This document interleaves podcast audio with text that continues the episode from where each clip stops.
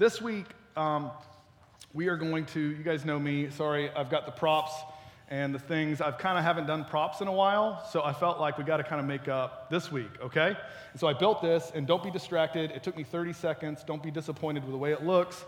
Um, it does have a purpose behind it, um, but I'll try to keep you entertained so you don't get distracted. All right.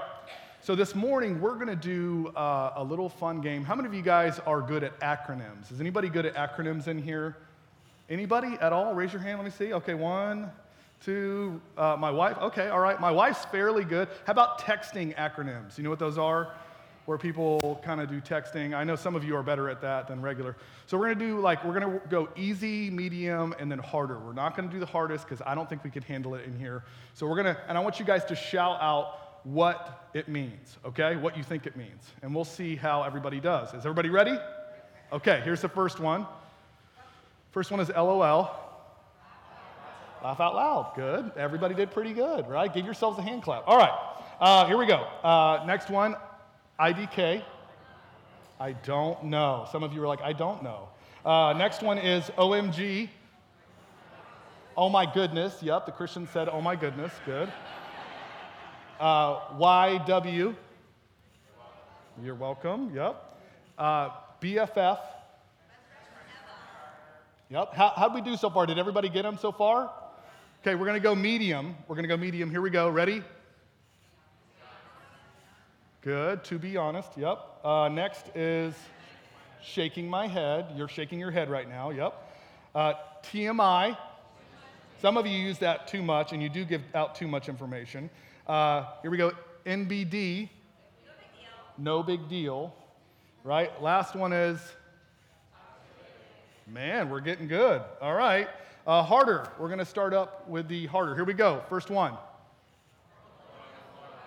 Rolling on the floor laughing. I used to think that was a cuss word, so I was always nervous about that one, right? Like when people think, like, what does that mean? Anyways, all right. MYOB. Mind your own beeswax. Yep, if you're from the 90s. Here we go. YOLO. You only live once. Some of you need to stop living so much, all right? Here we go. In case you missed it, some of you are figuring out as we go. Good. And the last one is what? In my honest opinion. I would say humble because I'm humble, right? Um, that was good. Uh, now, some of you, um, how many, wait, before I ask, how many of you got them all? Anybody got them all? Whoa, yeah, good job. If you have children, you should learn those things. That's code, okay? They get away with all sorts of things. Um, how many of you would have gotten an F on that test? Anybody? Yeah, there we go. Own it. I like it. That F means fail if you don't know, all right?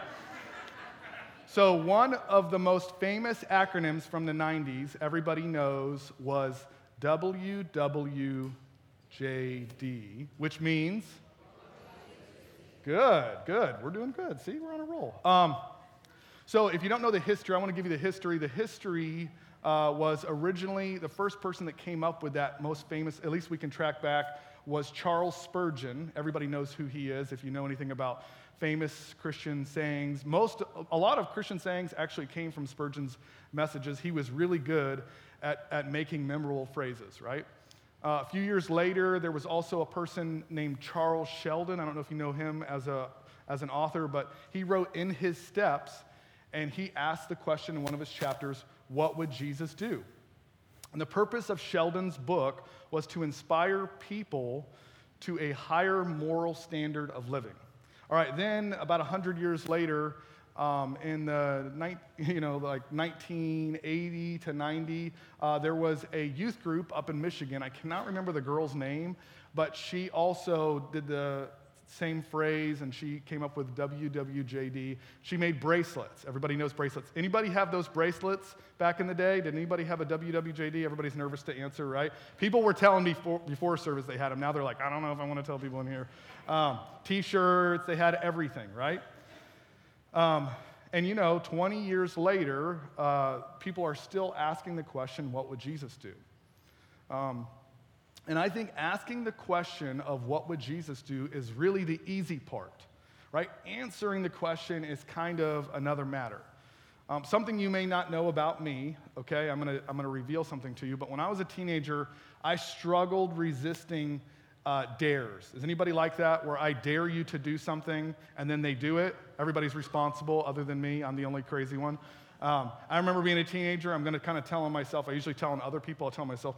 17 um, ish, I remember. Um, we were out camping with a bunch of guys, and uh, there was a bunch of alligators on the side of the water, right? And one of my friends dared me, I dare you to try and catch that alligator, okay? Now, like I said, unfortunately, I am that person that when you dare me, I don't know how to say no. As an adult, I've gotten better. I have resisted things. Uh, I don't dare the young people to do anything, in case you're wondering that, right? Um, so we walked over to this alligator. I didn't know what to do. I'm not an alligator capturer, so I just put my foot on the alligator's head, okay? Because I know that's the dangerous part, right? They're gonna bite, they're gonna attack. So I put my, and, and you know what an alligator would do if you put your foot on its head is it starts freaking out, okay? And the tail's wagging all over the place. So the other three guys decide they're gonna grab the tail. All right, so everybody's going like this all over the place till the alligator gets mad enough and, he, and then he throws all three of them off, and I'm still stuck here with my foot on the alligator's head. Okay, I don't know what to do, so I just run and get away from the alligator. The alligator thankfully goes into the water. On the same trip, I know you wouldn't think that stupid things can happen in one trip, but with me they do. And so I'm on this same trip. We're out in the middle of a cow pasture, and there's a bull, okay, in the cow pasture. And somebody says, I dare you to pet that bull. Ah, okay, so I get out of the back of the truck, I walk over. It's an older cow, you know, bull. And so I'm like, I'm sure he's fine. He's got those Texas longhorn type horns, right? I get pretty close. He seems kind of docile, right? And I get over and I go to pet the head of the bull, right? Like everybody would do when you get dared, right? And so I go to pet it, and it's fine. It's doing fine. And then all of a sudden it just decides to kind of take its head and just kind of go like this. And like it just barely missed, ripped my shirt, right? Took off. And then I climbed back in the truck and I decided, please, guys, stop daring me to do things, all right? It's really their fault, it's not mine. Um, so I tell you that to say that I did do some things. Do I tell these stories to the young people? Not as much, all right? Um, but I did do some things, and is it important for people to know what I did as a child? Not necessarily, okay? Um, situationally, as important as it is to, to know what Jesus did, it's just as important to know if we're really to do the things that he did. Like, it, um, WWJD, is it literal or is it figurative?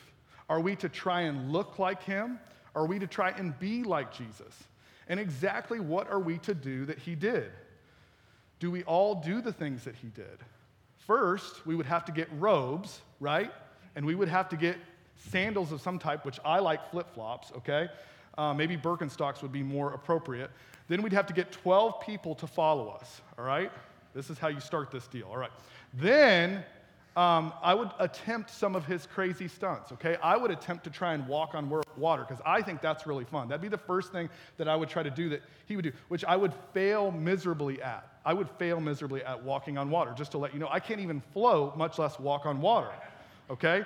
The second thing I would be, you know, maybe challenged to do was to wash people's feet. You guys know Jesus washed people's feet? I'm not gonna wash anybody's feet okay? I don't like giving people pedicures. I don't like people touching my feet, all right? Anybody else like that in here? No, don't touch my feet, okay? Um, so I'm gonna fail at that. Uh, another, the third thing would be to feed 5,000 people twice, okay? We're probably gonna fail at that as well. At least I will. I can't even make a piece of toast right without burning it. I can make a mean toaster strudel, right? I can get that strudel all over, and feed it to the kids, and they will survive for at least two days while my wife's out of town. Other than that, I'm in trouble. So, in some ways, attempting the things that Jesus did sounds like a disaster, doesn't it? When I try to live like Jesus, right? This is uh, from um, this is a person I found online, Jonas Ellison. Uh, he said, "When I try to live like Jesus, I turn into my worst self. But when I live as being loved by Jesus, even on my worst day, I'm restored time and time again. My pastor in Arizona, he used to say, It is impossible to live the Christian life. It's impossible. In other words, Jesus wasn't playing the Simon Says game. Everybody know the Simon Says game, right? He didn't come so that we can duplicate everything that he did. He wasn't on earth to be mankind's ultimate role model. Now, I know some of you are, you know, not going to get rid of your WWJD uh, bracelets and shirts and all that, and that's not my encouragement for today. Okay, I'm not trying to discourage people about looking at Jesus and thinking, man, that was a good example to mankind, because it was. He did uh, some amazing things, but the question I'm asking today is are we expected to do those same things? Let's not take my word for it, though. I want to go and, and look at some of the things that Jesus said. I think sometimes that's super important to go look at the person. If we're supposed to mimic him, if we're supposed to do what he did, then let's see what he said. So in Matthew 5 17, it says, Don't misunderstand why I have come. I did not come to abolish the law of Moses or the writings of the prophets. No, I came to accomplish their purpose.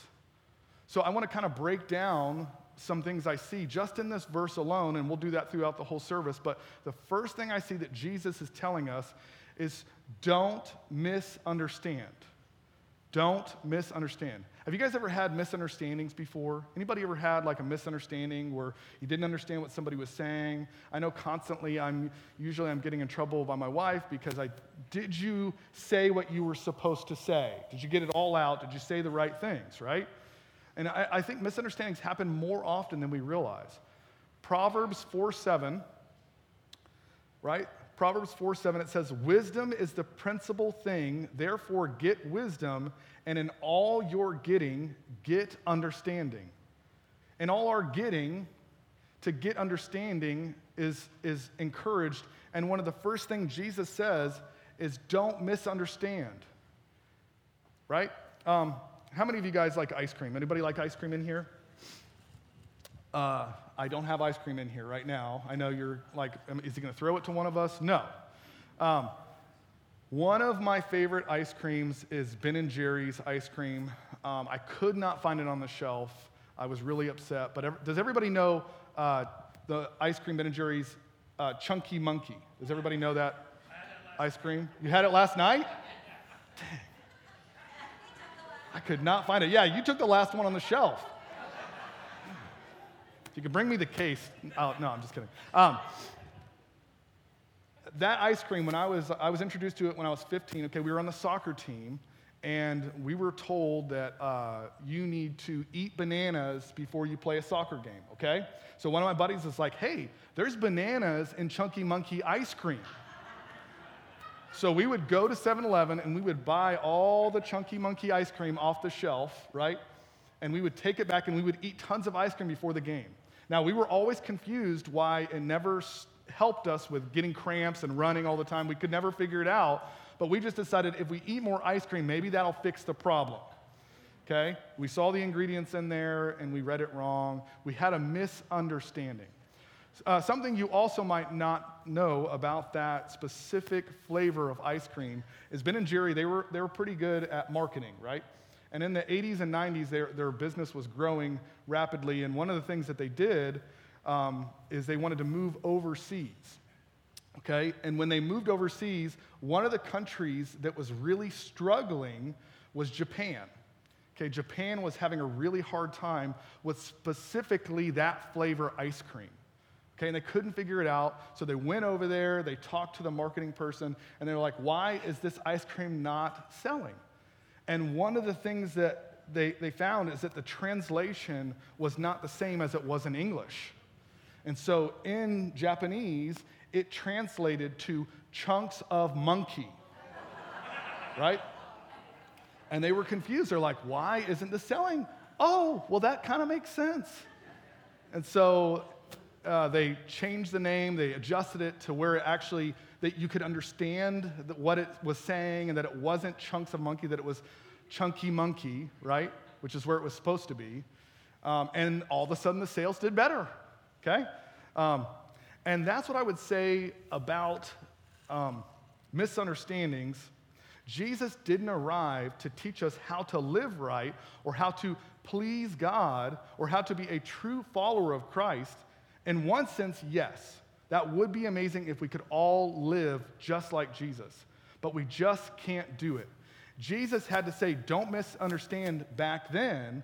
How much more important is it for us to understand the same things he was saying back then? Matthew 5 17, let's go back to that verse. It says, Don't misunderstand why I have come. I did not come to abolish the law of Moses or the writings of the prophets. Right? And then it said, In all our getting, get understanding. You guys remember that in Proverbs? We just read it a couple minutes ago.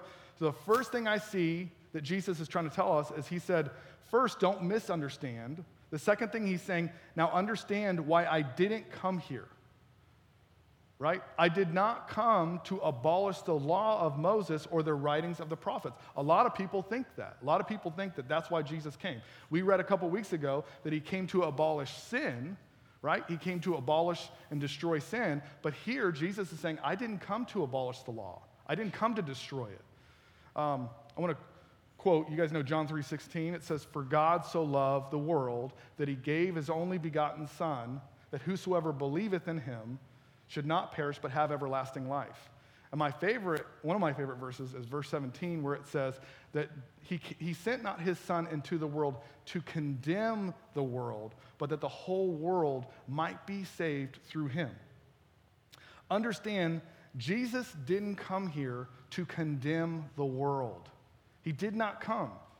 If he came to show us how to live according to the law, look, he, we aren't even close to being able to reach what the law would require from us, right? And if he were to come to tell us all the things that we're to do, that would condemn the world even more. The second thing I see there is destroy the law and the writings of the prophets. In fact, what he, he did, okay, because this is where this illustration is going to play in, is he, met, he set the bar, right? So here's like maybe where the Mosaic law was, okay? Everybody knows the Mosaic law. I think it has over 600 laws at least, right? And so there was X amount of laws that were already in place. And the Pharisees were doing everything that they could to try and reach those laws. Um, but Jesus didn't come to just say, well, that's good, and I'm just going to, you know, set it higher so that you can reach it, right? Um, speaking of acronyms, everybody knows the acronym, uh, well, people try to use it. Everybody knows Bible, right? Basic instructions before leaving Earth. Does everybody know that song? Am I the only one from the 90s? I know I'm bringing a lot of 90s things out here.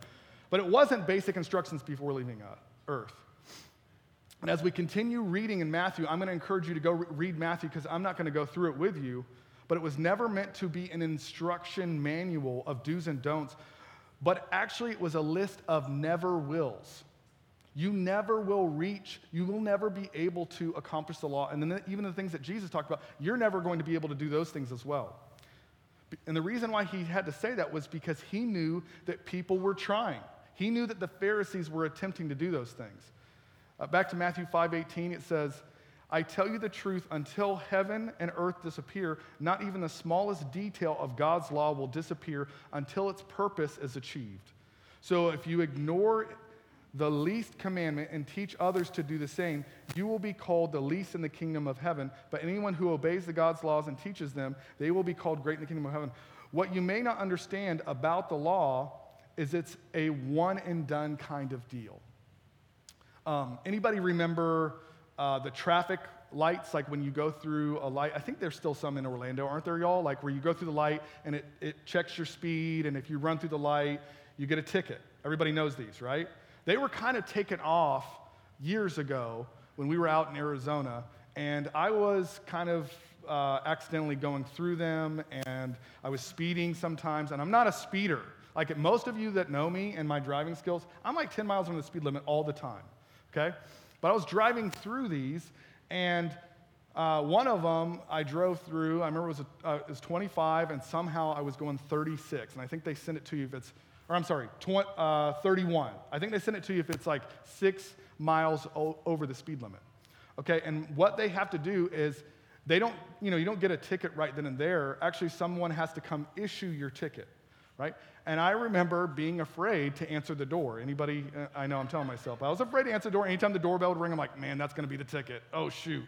And uh, there was a point in time where um, they actually laid it in my garage. Okay, I had my garage door open because they knew that I was avoiding the ticket. Okay, I did not want the ticket. And the reason why I knew that is there was no discussion with those people. Okay, there was not a conversation. There wasn't like, hey, I'm sorry, I didn't know this area. It's not like how it is with a police officer when you get to talk to them sometimes. Sorry, I didn't know this area, or hey, I was in a hurry to get to, to a place. No, the law was the law. And that's how uh, these laws are uh, uh, biblically is it's a one and done. There's no negotiations. If you break one, you broke them all.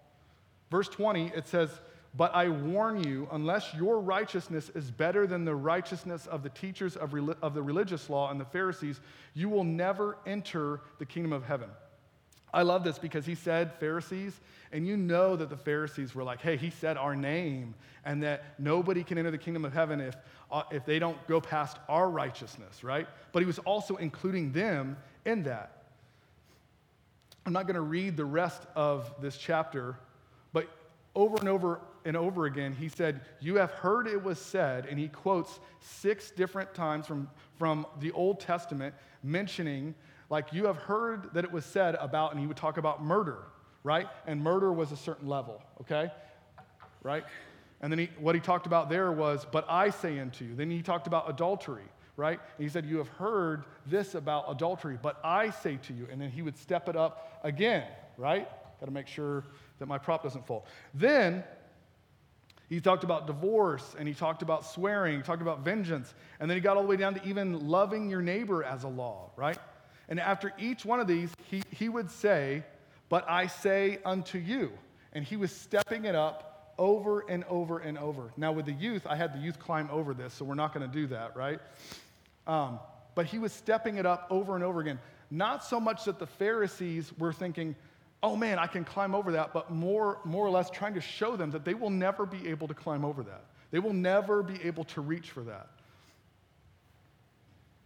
He wasn't trying to make it easier, but he was trying to make it harder. I remember Matthew 5:44 memorizing that, and that was really the one, that was, that was kind of the one that, that got me. But Matthew 5:44, it says, But I say to you, love your enemies, do good to them that hate you, and pray for those who despitefully use you and persecute you. In that way, you will be acting as true children of your Father in heaven, for he gives his sunlight to, to both the evil and the good, and he sends rain on the just and the unjust alike. If you love only those who love you, what reward is there for that? Even corrupt tax collectors do that much. And if you are kind only to your friends, how are you different from anyone else?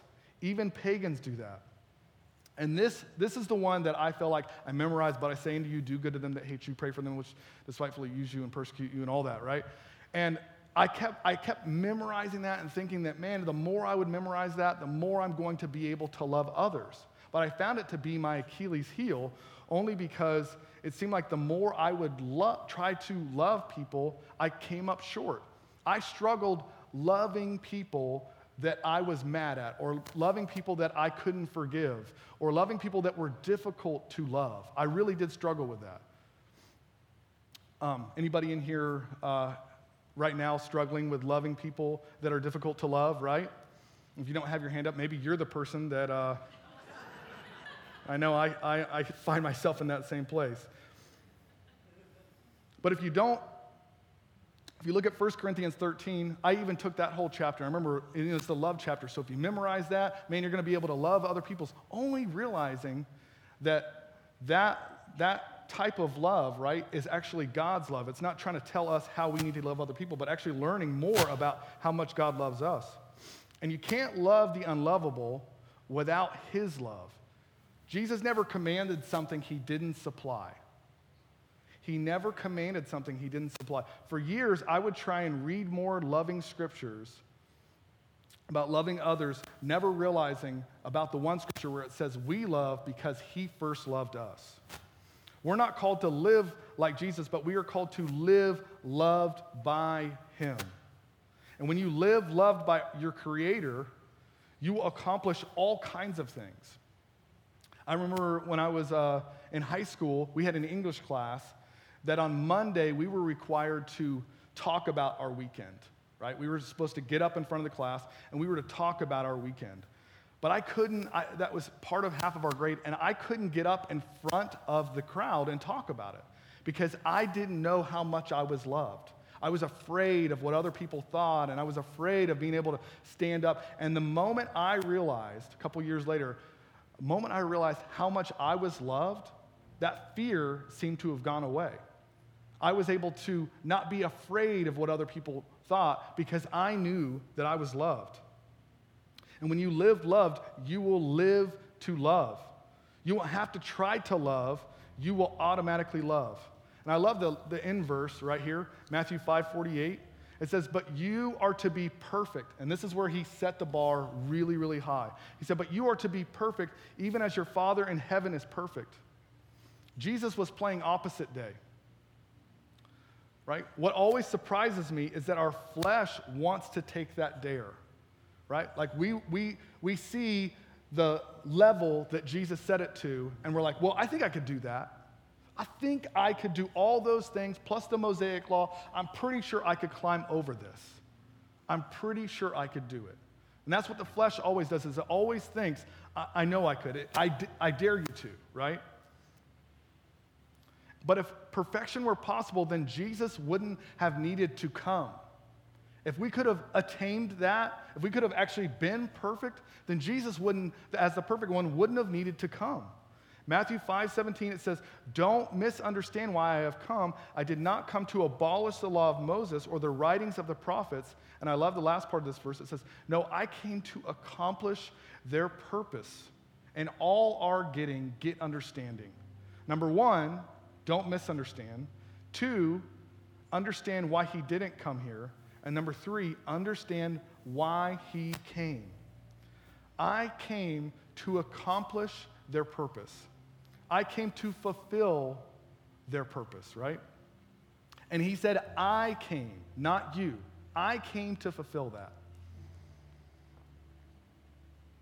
You didn't need to come to fulfill the law. He did. It wasn't humanly, it was humanly impossible to accomplish the law. Romans 10:4 it says for Christ has already accomplished the purpose for which the law was given and as a result all who believe in him are made right with God. I came to accomplish to fulfill their purpose. What was the purpose of the law? Romans 5:20 it says the law was brought in so that the trespass might increase, but where sin increased, grace increased all the more. The law came so that sin would increase. Grace came so that we would never have to ask, What would Jesus do? Jesus came to do the impossible. I love Luke 18 27. It says, The things which are impossible with men are possible with God. Do you want to know what's impossible with men? It's for us to fulfill the law, for us to climb over the level that the law required. In the Passion Translation, it says, Jesus responded, What appears humanly impossible is more than possible with God, for God can do what man cannot. And before you throw away all your what would Jesus do paraphernalia, right? Before we do that, I want to ask that question What would Jesus do if he were to come here today? What would Jesus do? He would tell you to not try and climb over the bar.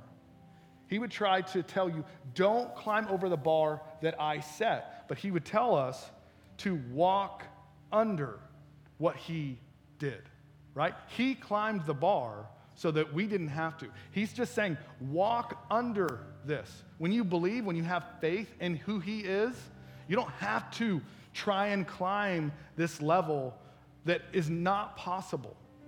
It's impossible. And that's why it says the things which are impossible with men are possible with God. Under His love, under His protection. What would Jesus do? He would do whatever you're doing, right? If He's with us all the time, He would do the things that you're doing. He would live with you. That's why it says in Acts, it says that we live and move and act and have our being in Him, right? We're in Him, He's in us. And so, what would Jesus do? Whatever we're doing. If we're going out skiing, he's skiing with us, which we don't have too much skiing in Florida. If we're playing basketball, he's with us. If we're playing golf, he's with us. If we're talking to a, a friend or somebody that's not a friend. He's with us. What would Jesus do? He would, and he would love people. He would love people, but he wouldn't want us to climb over the ladder that he helped to build because he's the only one that could do it. Amen? Let me pray for us and we're going to dismiss. But God, we thank you for uh, your word. We thank you, God, for your love. Scripture says that we love because you first loved us. And so we trust, God, that you do love us. We lean into that. We don't have to do all of the things that everybody tells us that we have to do, God. We get to live and walk with you, God, and you speak to us. Your Holy Spirit shows us what things we're to do with our day. There's not a law, God, for that, but the law that you wrote on our hearts, God. We thank you for that love that's inside of us. Romans 5 5, it says that the love of God was shed abroad in our hearts.